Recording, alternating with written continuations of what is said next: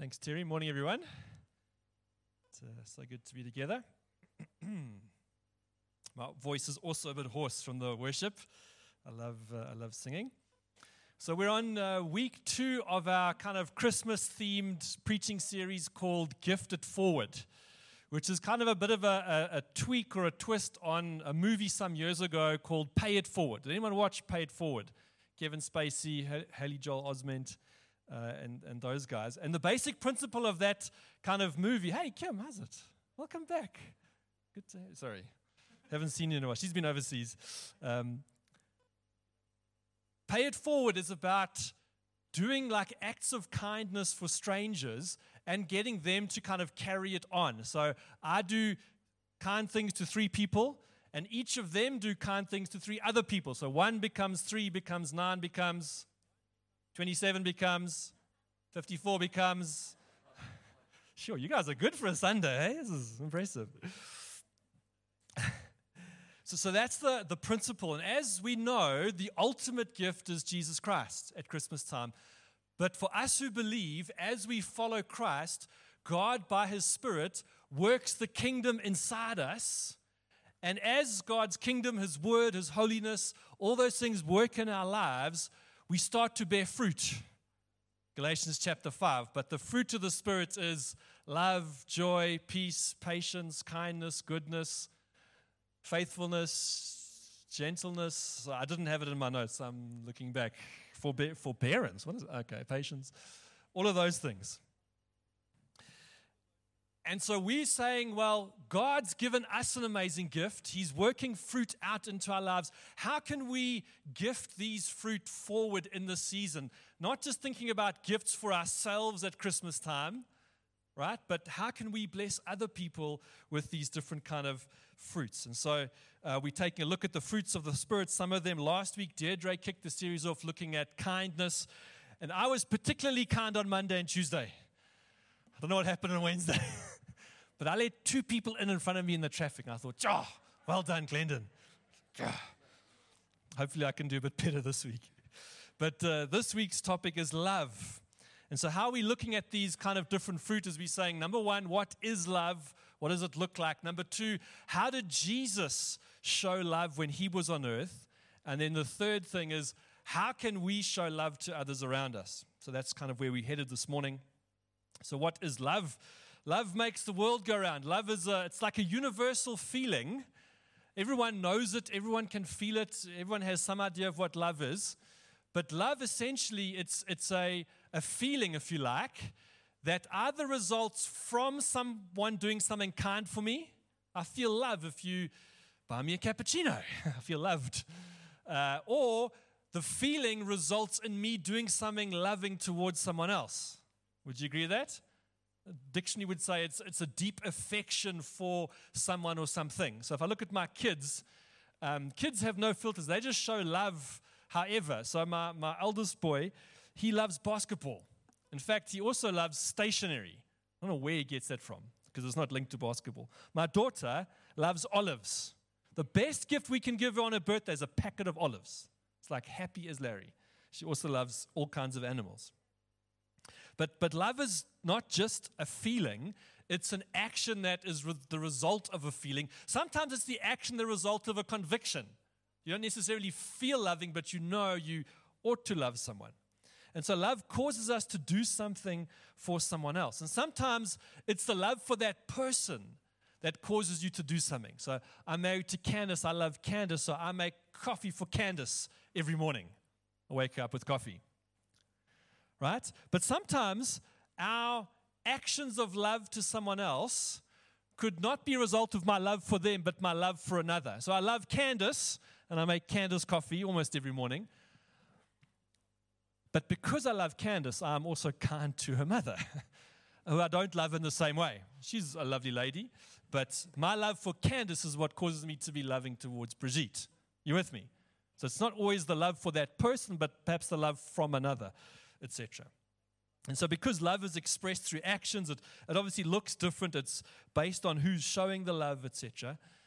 My parents are both in their early 70s, and they grew up in the 1950s, 1960s. My dad came from the UK, And that generation, that time, their parents didn't always show much affection, much love to them. And so, the way that I was brought up, I can't remember my dad hugging me very much at all. I can't remember him ever saying, I love you, Glenn, that I'm proud of you. And I'm sure he did. I don't remember it as a, as a memory. But if I look at how they did show love, it was very different to maybe how I'm showing love to my kids. When I got to the end of high school, I started eventually getting good at something. And it was a sport, target shooting. And I competed at interprovincial competitions and national championships over here. And I, I went overseas twice for, for the sport. And when there was an interprovincial competition, my parents would sacrifice time and money. They would drive me all the way from KZN Friday afternoon after work, drive all the way through the night to Gauteng. I'd compete on the Saturday, and the Saturday night we would drive all the way back again. There was an incredible sacrifice of time and, and money for me. And I only realized that years later. I look back and wow, look at how much they did love me. Maybe they didn't say it so much with words, but they said it with their sacrifice and their, um, uh, what they did for me. The Bible in the New Testament lists different types of love. There's kind of three different Greek words. The one is eros, and it's a sensual love, the love between a husband and a wife. There's the, the love, or the Greek word phileo, which is the brotherly love, the love you have for your buddy, your, your friend, your mate. And then there's the agape love, or the unconditional love that God has. Now, we people, we humans, we're really good at the first two at eros and at phileo. And God is really good at agape, the unconditional love. Why? Because the love that we have, expressed all in different ways, is limited, it's finite, it's conditional. We tend to love if we get love back. Or, or if we loved first, then we will show some kind of kindness, perhaps. Our love is often selfish. Why? Because sin has corrupted our nature the human nature. So we tend to fight, hate, steal, kill, make war, etc. But God's love, as actually is all his attributes, are pure. His love is holy. There's no, there's no hidden bit of rottenness somewhere deep inside God's love. It's pure, it's holy, it's perfect, it's complete, it's not lacking anything. God's love is absolutely complete. Can never get better. There is never like a level above God's love that maybe when God gets a bit more mature, he can love us better. No, it's complete, his love. It's infinite. That means it never runs out. Never, ever, ever, ever runs out. It's incorruptible. You can't twist his love, it can't be twisted. Change. It's unchanging, which means he will never stop loving you, no matter what you do, no matter what I do. He will never, ever stop. It doesn't change. So, the word agape, this unconditional love of, of God, in the New Testament, it's um, mentioned more than 250 times, this agape love of God. The Old Testament was written in a different language, so the same Greek word isn't in the Old Testament because it's a different language. The closest word I think that comes to capturing agape, this unconditional love of God, is the Hebrew word chesed, also mentioned over 250 times. And it's actually a richer, fuller word, even though it's from the Old Testament, the God of the law, the God who would kill people if they disobeyed him. Right? It's, it means loving kindness. It means his favor. It means his goodness. Let me give you a few examples. Lamentations chapter 3. The steadfast love, the chesed, the steadfast love of the Lord never ceases. His mercies never come to an end. They are new every morning. Great is your faithfulness. What about Exodus 34? This is God telling Moses who he is as he's passing by. The Lord, the Lord, the gracious and compassionate God, slow to anger and abounding in chesed, abounding in loving kindness. Not just leaking a little bit out the sides, abounding in loving kindness. Psalm 103 For as high as the heavens are above the earth, so great is his steadfast love, his chesed, toward those who fear him.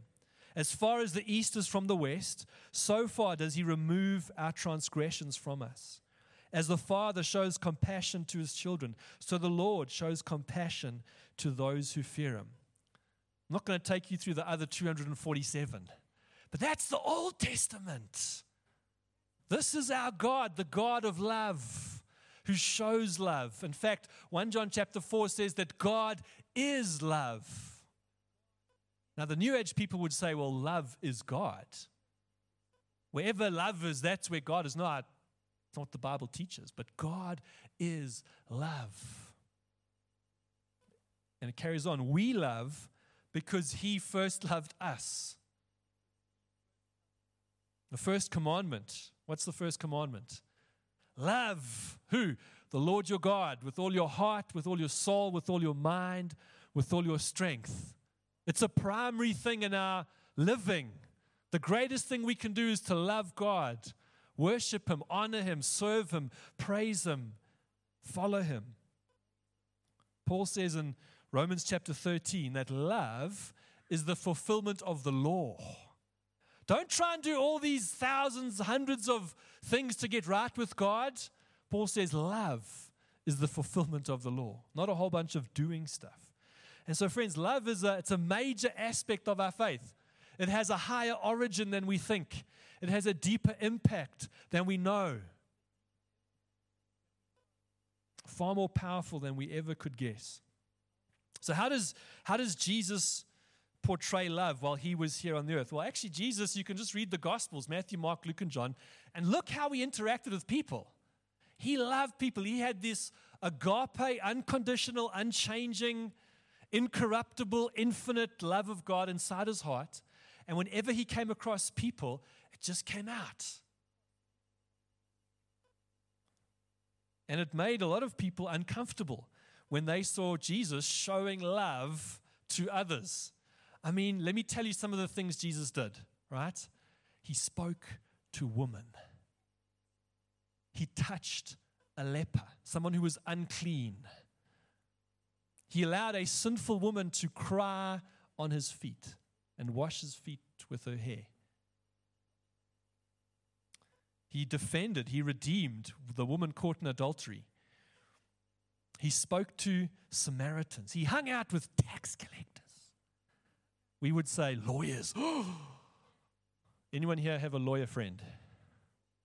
Or is a lawyer? Oops. Okay, just put it in your own in your own context. He spoke with tax collectors. Jesus was more concerned about how people felt than about what other people thought. And so he showed this love towards people. And love, love is most valued when there's a great sacrifice, when it costs someone something, and when it's least deserved. I sometimes think, how could Candace love me? Like I'm, I'm not really deserving of her love, right? I'm just, I'm this like boring, safe, introverted scientist, and she's like, I mean, she's from a French family, so she's fun and spontaneous and then when I mess up, she still loves me. Like it's, it's, I most value her love when it's least deserved, when I've messed up, right? And when love costs us something, it, it kind of demonstrates how much we love. And so think of someone wanting to, think of a man wanting to propose to his wife to be, goes through an elaborate engagement ritual, plans it for months in advance, thinks through what's the best way to show her I really love her. So after weeks of planning and preparing, buys a ring, saves up for months for a ring or, or for lobola. He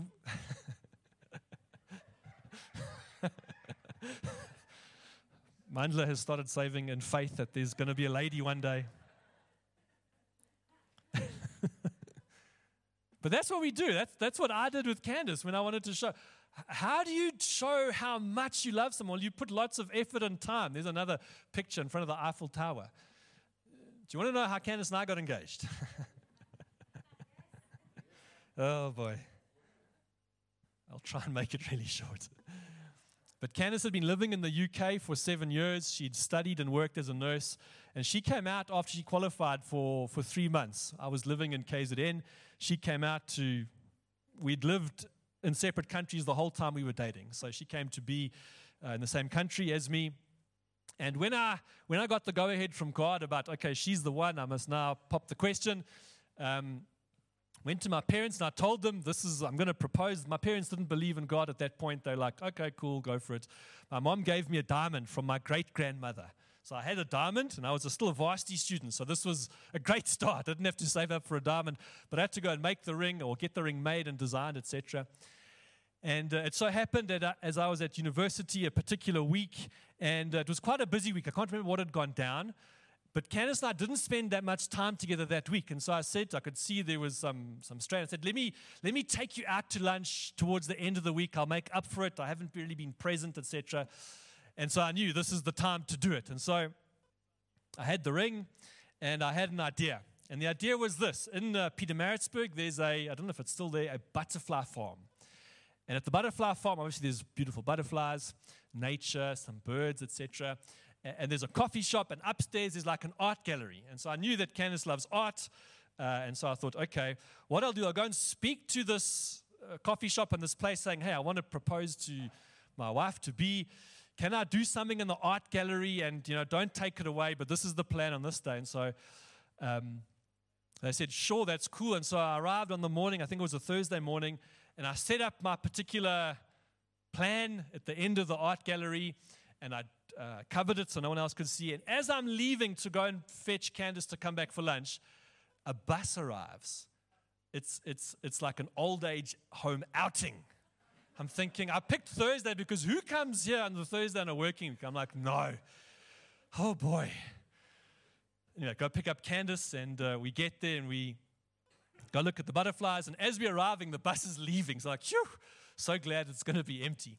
And so we look at the butterflies, and then we go upstairs to look at the, um, the art, the small art gallery.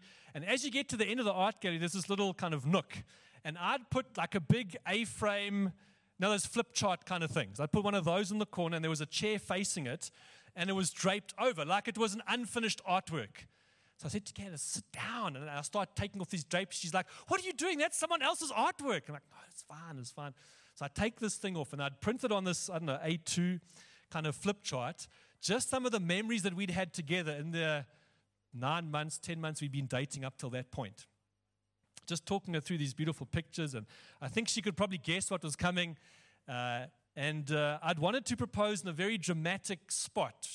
And so I'd visited her in the UK, and there was a beautiful castle we'd gone to see. And I, I flipped the last picture, and there was a picture of this castle. And I said, I wish we were here so I could say this to you you know, I took out the ring and she looked at me and she was dead silent for hours. That's what it felt like. But it was like maybe 20 seconds. she was just trying to process. This is the one time she's going to be proposed to at four. I don't know. She, eventually she said yes. Anyway, that's how we got engaged. But uh, yeah, you should clap. That's creative. And then at lunch, she, she asked, is this, is this diamond real? it's like, yeah, it came from my great, I mean, it was a big diamond. It, is, it still is a big diamond on her finger. So, um, yeah, we, we, we sacrifice um, to show how much we love. Do you know what the most costly proposal in history was? For the bride who deserved it the least. Put up that next picture.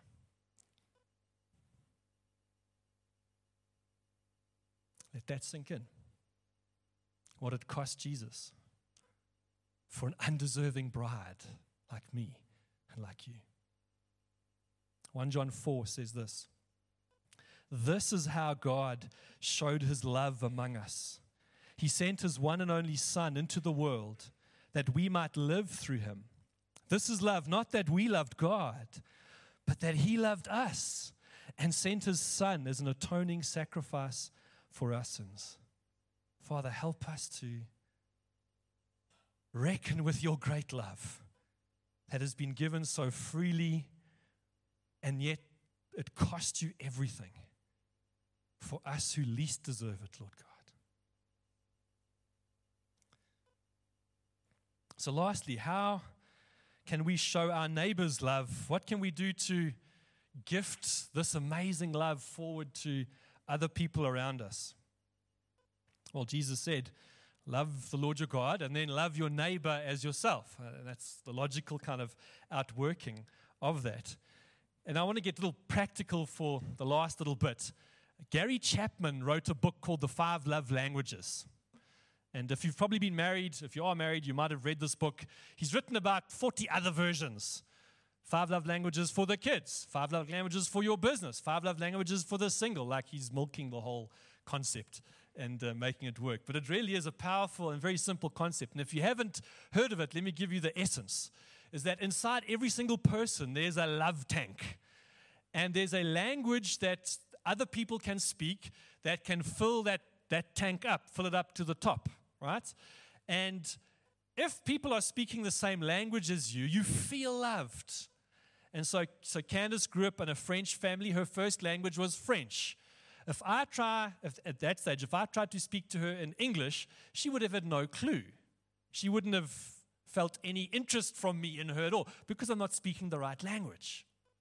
It's the same with love. There are these five basic love languages, Gary Chapman says, that if we know what fills the other person's tank, we're able to learn that language and speak that language and make them feel loved. So I'll just list them for you. They are words of affirmation, in other words, kind words, compliments, appreciation, gratitude, etc physical touch, holding hands, hugging, etc., giving and receiving gifts, quality time, and acts of service. So let me tell you, one of my number one love languages is acts of service. I love it when people do stuff for me. Not because I'm lazy. That's just, I, I love it when, when Candice prepares dinner or when one of my kids gives me a massage or whatever it might be. I love, I feel loved when other people do stuff for me. That's just how I'm wired. Candace really feels loved, and it changes over, over life as kids come and kids go, etc. But she loves receiving gifts. And if it's thoughtful and a surprise and unexpected, it doesn't have to be big or expensive, but she feels loved when I give her a gift. Now, often we show love in the way that we like to receive love. So I love to receive acts of service. So my natural way, how must I show Candace I love her? Well, I do stuff for her. I unpack the dishwasher, I clean the counter, I put fuel in the car, I keep the swimming pool clean, I open the curtains in the morning. Like I'm, I'm a doer. I, I love to serve people. But that doesn't make her feel loved. Well, she, she's grateful. She notices, she appreciates the clean counters, etc., in the kitchen. But she doesn't feel loved, although she's grateful for me doing that stuff. I've had to learn, oh, she likes it, but doesn't make her feel loved. There's like two little drops going in the tank instead of like a glug, glug, glug, glug all the way to the top. I've had to learn that. It's been hard. It's, it's not easy to learn a language you're not familiar speaking. And so here's my thought for us as we think about others and gifting them with love is what is their love language? Think of your neighbor next door or the colleague in the workplace. Have they commented how much they, they love gardening? Well, then maybe you can give them a little gift like a pot plant or a flower or or a, a voucher for the nursery or whatever it might be. Think of what kind of language might speak best to them, and let's go and show them love. Now, there's three kinds of love we can show. I'm not talking about the first one, that's for husbands and wives. Don't go and show that to your neighbor. Okay, just clarification. It's the brotherly love and the agape love that we're going to be showing. But you might notice that your neighbor hasn't got around to cleaning their garage act of service, that might make them feel very loved. Just keep your eyes open. Lord, how can I show love? And then see what, see what you can do about that. Does that make sense? I think it's kind of practical. And I want to say that it does not come naturally. Absolutely doesn't. Why? Because, because we tend to be selfish. We want people to do stuff for us, right? And I think what we need to realize is that every single person, our favorite and our least favorite, are made in God's image. Every single person made in the image of God, just as you are, just as I am. And we can't see people any differently. whether we perhaps like them because they like us or we don't like them because they're different. So that, that means that every person has value, has worth, has dignity, has a purpose, is loved by God in the same way that we are loved by God. We have to see that when we look at every person God's put around us. He loves them, He made them, He's got a plan for them. We have to see His great love for us. Showed that picture earlier. For God so loved the world. Not that He was so hurtful with the world, He was so sick and tired of humans not being able to figure it out. For God so loved the world that He gave His only Son to die for us. And we need the Holy Spirit to help us because we need love to come from outside of us. I can't manufacture love. I have some, but it runs out. It's finite, it's limited. I need God to give me more of His love in order for me to be able to show love. My tank runs dry quite easily because I'm human. There's a scripture that says that God has shed abroad His love into our hearts by the Holy Spirit. So we need to take time to be filled with the Holy Spirit, to be refreshed, to be topped up. Otherwise, there's no chance we're ever going to show love to anyone. Why? Because the tank's empty. You can't give something that you don't have. And we know that love comes from God because God is love. And so when God's when God's love is fresh in our hearts, it's actually not difficult to find people and to find ways of showing love to others. Amen. Amen. I want to ask us to stand, and Kaylee's, could you come up and just play on the keyboard? There's Kaylee's. I want to read a scripture over us as we just contemplate God's love for us. And then we're going to just pause for a moment with our eyes closed and ask God to fill us with His love. Yeah, you can turn the lights off. Thanks, Mandla. Let's bow our heads, let's close our eyes. Just allow the Holy Spirit to be at work in you. I'm going to read the short scripture and just allow the truth of God's word to just make its way into your heart this morning. 1 Corinthians chapter 13. If I speak in the tongues of men or of angels, but do not have love, I'm only a resounding gong or a clanging cymbal. If I have the gift of prophecy and can fathom all mysteries and all knowledge, and if I have faith that can move mountains but do not have love, I am nothing. If I give all I possess to the poor and give over my body to hardship that I may boast, but do not have love, I gain nothing. Love is patient, love is kind. It does not envy. It does not boast. It is not proud. It does not dishonor others. It is not self seeking. It is not easily angered.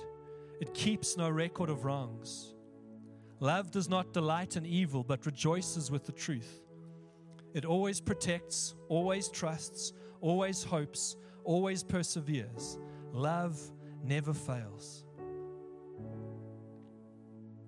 I'm going to read that over us again in a moment. But I'm just going to switch out one word because we know that God is love. The Father is love. And so allow the Father to speak into your heart this morning. Allow Him to fill your heart with love. The Father is patient. The Father is kind. He does not envy. God does not boast, He is not proud, God does not dishonor others, He is not self seeking, God is not easily angered, God keeps no record of wrongs, He does not delight in evil, but rejoices with the truth. The Father always protects, always trusts, always hopes, always perseveres. God never fails. Holy Spirit, I pray in this next moment as we contemplate the love of the Father. Oh, how great is the love the Father has lavished on us that we should be called children of God. As we contemplate this saving love, this reckless love in a sense, Holy Spirit, I pray that you would pour it into our hearts. Fill us up, Lord. Where we've run out, we're empty vessels, Lord, we leak. Holy Spirit, I pray, shed abroad the love of God into our hearts. That we would overflow like rivers of living water. We would overflow with the love of God to those around us. Father, I ask that this week and all through this season, you would open our eyes to those that we can show love to and help us to be sensitive to those in need, but also practical, Lord, in how we show that love, that they feel most loved. Give us a clue, give us a word of knowledge, give us a, a how to show love to that person, which might be different to another person. Jesus said, By this shall you know, shall all men know that you are my disciples. How? If you love one another. Father, pour, not dribble, pour your love into our hearts. Let it overflow, Lord, to those around us. A supernatural love, people we wouldn't normally show love to. Father, a divine love, an unconditional love. Even Jesus, as you said, love your enemies. Father, I pray, do it in your mighty, mighty name. And friends, just as we're ending, I want to give an opportunity for anyone this morning. You've maybe never put your faith in Christ. You've never become a Christian. You've never crossed that line into faith. Or perhaps you've drifted from God. You've wandered far away. And perhaps when I showed that picture of Jesus on the cross and you realized the most costly proposal to win over a prodigal, to win over a rebel, to win over a sinner, least deserving. If you want to make right with God this morning, if you want to come back to the Father, I'd love to pray for you. So while everyone else has got their eyes closed and are letting God touch them and fill them, if you would like me to pray for you briefly to make right with God, just shoot your hand up quickly where you're standing. I'd love to pray for you. Thank you. Hand at the back there. Two hands. Thank you. Anyone else? Three. Father, I pray right now, let your love wash over and cleanse and bring forgiveness and healing. Father, we, we accept this free gift of salvation that Jesus purchased on the cross, that He died in our place instead of us, that He bore our sins, He carried them, He was punished for them. The wrath of God punished Jesus instead of me, instead of you. So that if we believe, if we receive, if we accept this free gift of salvation, this engagement ring from God, that we have the right to become sons and daughters. And so I pray that right now, Lord, a coming back to you, a receiving of this salvation.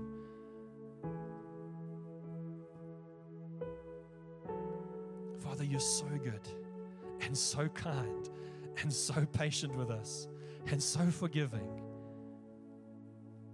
How could we not sing of your love for eternity, Lord?